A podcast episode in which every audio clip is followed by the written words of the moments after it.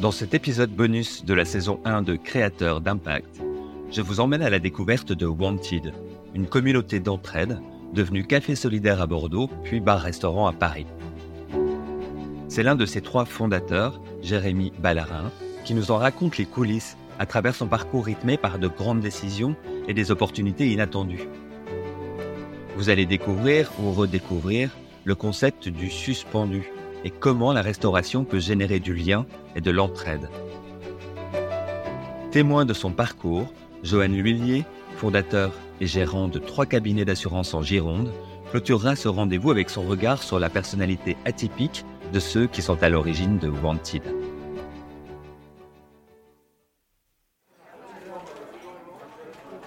Né à Bordeaux dans les années 80, Jérémy mesure pleinement le privilège d'avoir profité de toute l'attention de parents qui ont choisi de n'avoir qu'un seul enfant. De sa mère, prof de danse pendant 40 ans, et son père qui a longtemps accompagné administrativement des personnes sous tutelle, il retient le sens de la transmission et de la considération des autres. Après le bac, il se lance dans des études de droit à la fac, d'abord sans grande conviction. Au début, ça a été un peu particulier, puis en fait, j'ai pris goût. J'ai pris goût aussi à, aux études universitaires parce que euh, parce qu'on nous apprend à raisonner, on nous apprend à argumenter, euh, ça nous amène une grande culture. Euh, avec le droit aussi, on, voit plein de pans de la société, on voit un petit peu les rouages. C'est quelque chose qui m'a beaucoup plu.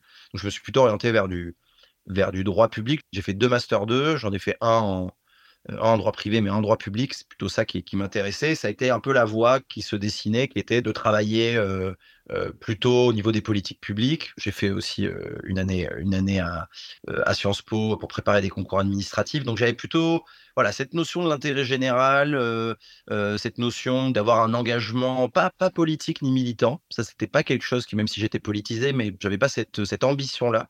Par contre, je me disais que tout était politique et que j'avais envie que mon mon, métier et mon engagement bah, de tous les jours et un impact sur le collectif et un impact bah, sur l'environnement dans lequel je suis. En 2009, Jérémy s'apprête à créer une première rupture dans son parcours en explorant un territoire qui l'éloigne de ses études de droit et des politiques publiques au sens strict. Les réseaux sociaux commencent à être très, euh, très prégnants dans notre environnement. Je tiens un blog, c'est quelque chose qui m'intéresse en fait, de me dire que euh, via cet outil-là, on peut créer un semblant de communauté, on peut, parler aux autres, on peut lier les autres entre eux. Et c'est là que je découvre euh, le métier de community manager, le fait que euh, y a des gens qui sont payés euh, par des marques pour créer une communauté autour d'une marque ou créer une communauté autour d'une entité, d'une structure, d'une organisation, quelle qu'elle soit. Et ça m'intéresse vachement parce que du coup, ben, je lis le, côté outil numérique, je, ça m'intéresse de me dire euh, ah mais c'est intéressant de plus voir uniquement la communication comme quelque chose de descendant, comme euh, le fait d'avoir des cibles et d'essayer de les de les atteindre, mais plus d'avoir quelque chose de plus horizontal.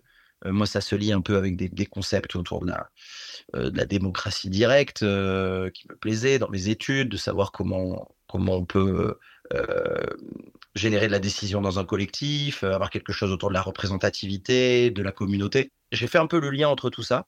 Et je me suis dit, mais en fait, j'aimerais trop faire de la communication pour créer des communautés autour de, de marques, autour d'autres structures. Donc c'est là où je fais un switch et c'est là où je dis, mais en fait, je, je veux essayer de faire ce métier-là et, je vais y arriver parce que par, par mon réseau bordelais, j'arrive à, à être en contact avec une agence de communication sur Bordeaux qui recherche un community manager.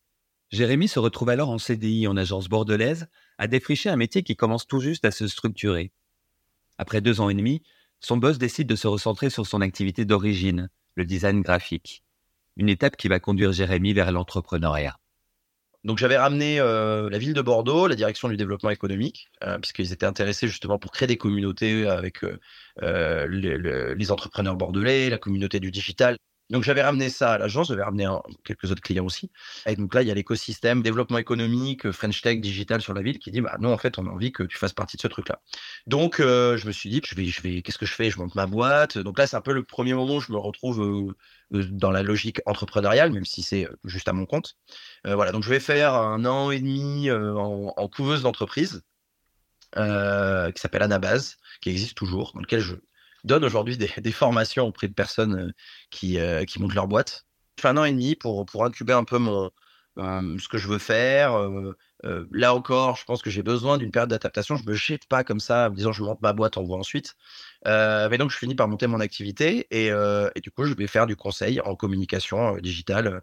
J'avais deux gros clients qui étaient la ville de Bordeaux, ensuite la métropole et French Tech, programme lancé sous le gouvernement Hollande pour fédérer l'écosystème digital startup français. L'aventure de consultant en communication indépendant dure 5 ans, jusqu'en 2018. Mais parallèlement, depuis 2011, Jérémy s'est lancé à titre personnel avec deux amis, l'initiateur Luc et Christian, dans une communauté qui va bientôt donner un nouveau tournant à sa vie. Retour en 2011, lorsque les réseaux sociaux n'en étaient qu'à leur balbutiement. Lors d'une soirée, on échange ensemble, ben on se dit, mais en fait, c'est tout con, il suffit qu'on crée un groupe Facebook euh, entre amis, parce qu'on voyait déjà euh, des gens qui, postaient leur statut à l'époque sur Facebook en disant je recherche ceci, est-ce que quelqu'un a un plan pour, euh, pour un logement sur une année à Paris? On s'est dit mais créons un groupe sur Facebook qui s'appelle à l'époque Wanted Bon Plan. Euh, et on se dit là on rajoute juste nos amis. À l'époque, il doit, être ouais, un peu plus d'une centaine. des amis qui évidemment soit vivent à Paris, soit on se dit ah ceux-là ils sont intéressants parce que potentiellement ils peuvent avoir du réseau. Et on crée ce groupe-là. Voilà, d'une manière très innocente les termes entraide n'est pas encore là, le terme de solidarité n'est pas encore là. En fait, on demande aux gens qu'on invite de dire bah, invite aussi toi quelques personnes de ton réseau qui peuvent être pertinentes. Parce que du coup, bah, plus on a de liens, plus on peut avoir euh, des bons plans ou une aide, mais on n'a pas du tout, du tout l'idée que, euh, bah, que tout le monde va le faire. Que tout le monde va le faire, mais en grande proportion et qu'en fait le groupe, les jours passent, les semaines passent, les mois passent, et on voit en fait que on est plusieurs centaines, on est un millier, on est des milliers, puis on voit le truc petit à petit qui, grossit, qui grossit, et d'une manière complètement organique. Euh, c'est-à-dire qu'on on bosse à côté, et on voit ce groupe qui, grossit, le nombre de demandes d'entraide qui s'accumule, et on se dit, bah, en fait, on, voilà, on crée quelque chose en fait qui sert aux gens. En 2017, Luc, déjà très investi, et Christian, quittent leur métier respectif pour se consacrer entièrement à Wanted, qui prend de plus en plus de temps. Jérémy réduit le nombre de ses clients pour participer à trouver le modèle qui permet de monétiser la communauté. Un moment fait de doute et signaux enthousiasmants qui amènent à l'idée qui fait basculer Wanted dans le réel. On va avoir euh, un moment, déjà on commence un peu à peiner, on trouve pas trop les solutions, on teste plein de choses différentes, mais ça le fait pas, on voit que la communauté, en fait c'est pas des gens qui nous suivent nous, c'est des gens qui se suivent entre eux.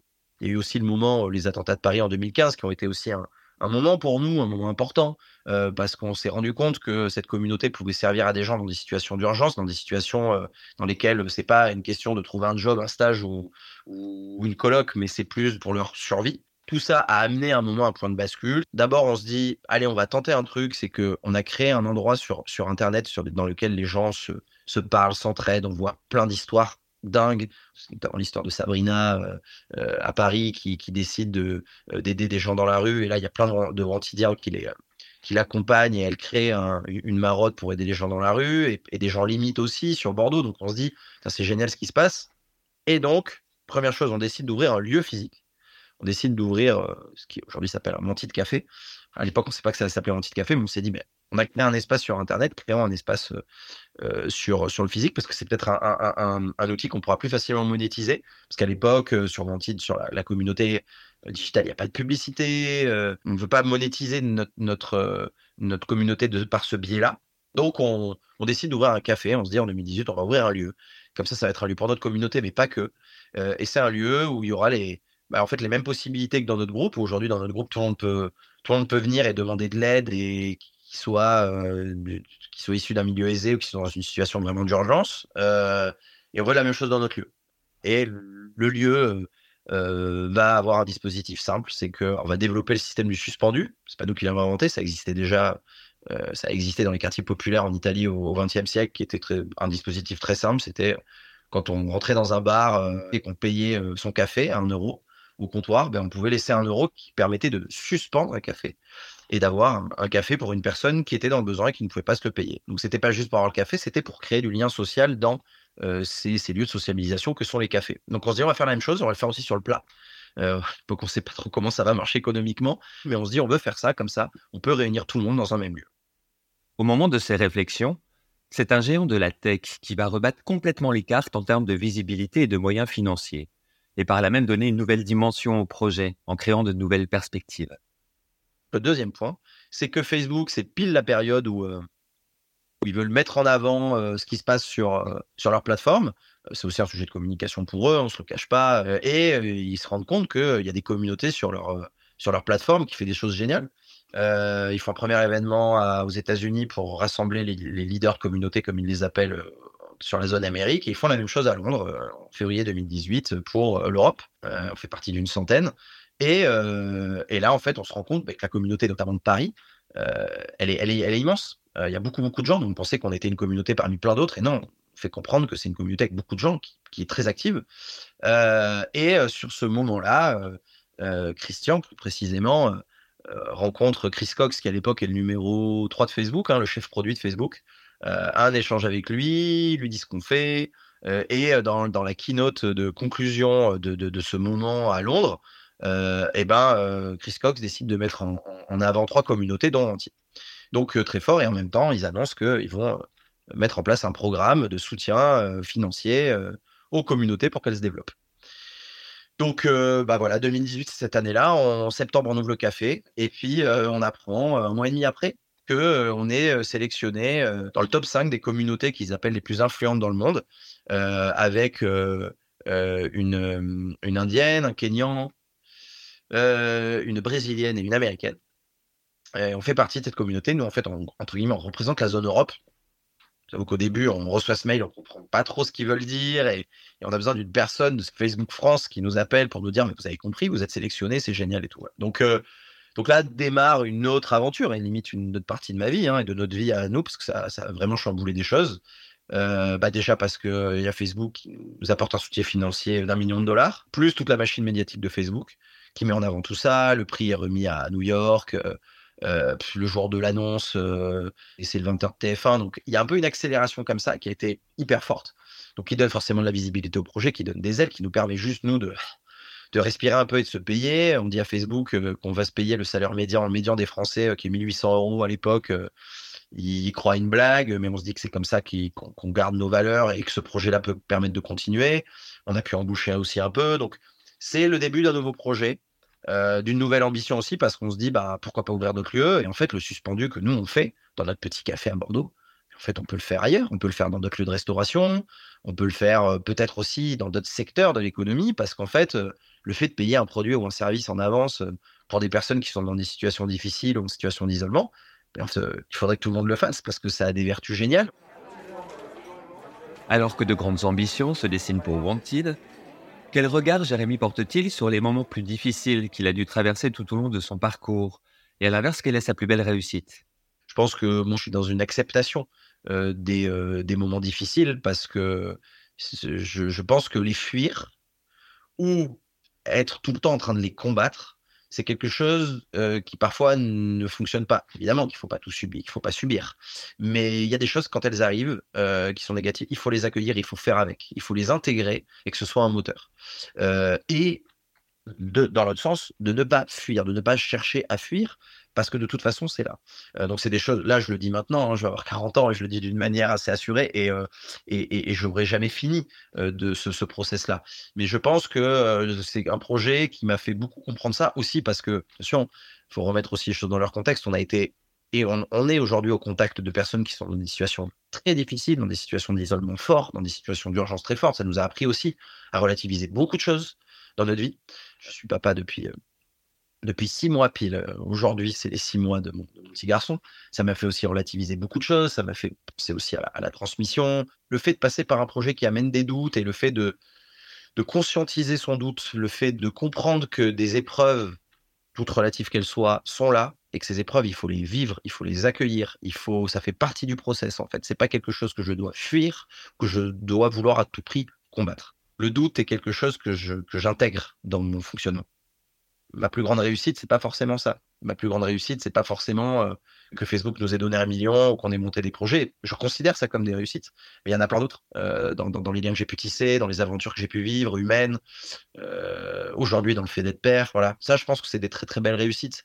Donc, donc ça permet aussi à des gens de se dire que ils peuvent réussir des choses sans sans passer dans des podcasts et sans lever des fonds. 2022 a donc marqué une nouvelle étape de changement avec la décision d'ouvrir à Paris un Wanted Café plus grand, avec plus de tables et une plus grosse équipe.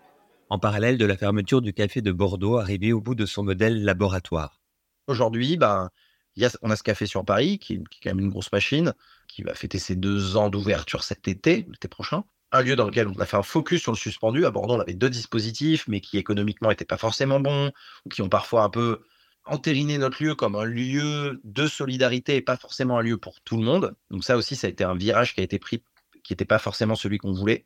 Euh, donc, euh, on veut un lieu sur, sur, sur, Paris qui est vraiment axé sur le suspendu. On veut, on veut montrer euh, que le suspendu est possible dans un lieu de restauration. On se met en lien très vite avec des associations locales, euh, parisiennes, euh, pour qu'elles soient prescriptrices de personnes qui puissent venir bénéficier des suspendus. Donc on rationalise un peu le concept. Euh, et de manière concomitante aussi à l'ouverture du, café à Paris, on discute beaucoup avec un, quelqu'un qui a investi dans le café à Paris, parce que le café à Paris, je ne l'ai pas dit, mais a été créé avec la communauté Wanted, puisqu'une partie du café a été financée par une campagne d'investissement participatif où on a 350 membres de la communauté qui ont investi plus de 300 000 euros. Une des personnes qui a investi, qui était un ancien euh, modérateur de Wanted d'ailleurs, euh, qui s'appelle Anthony Brice, euh, il a créé un groupe qui s'appelle Groupe 39 aujourd'hui, qui est un groupe important, qui a rejoint un géant de la formation, de l'enseignement qui s'appelle Collège de Paris.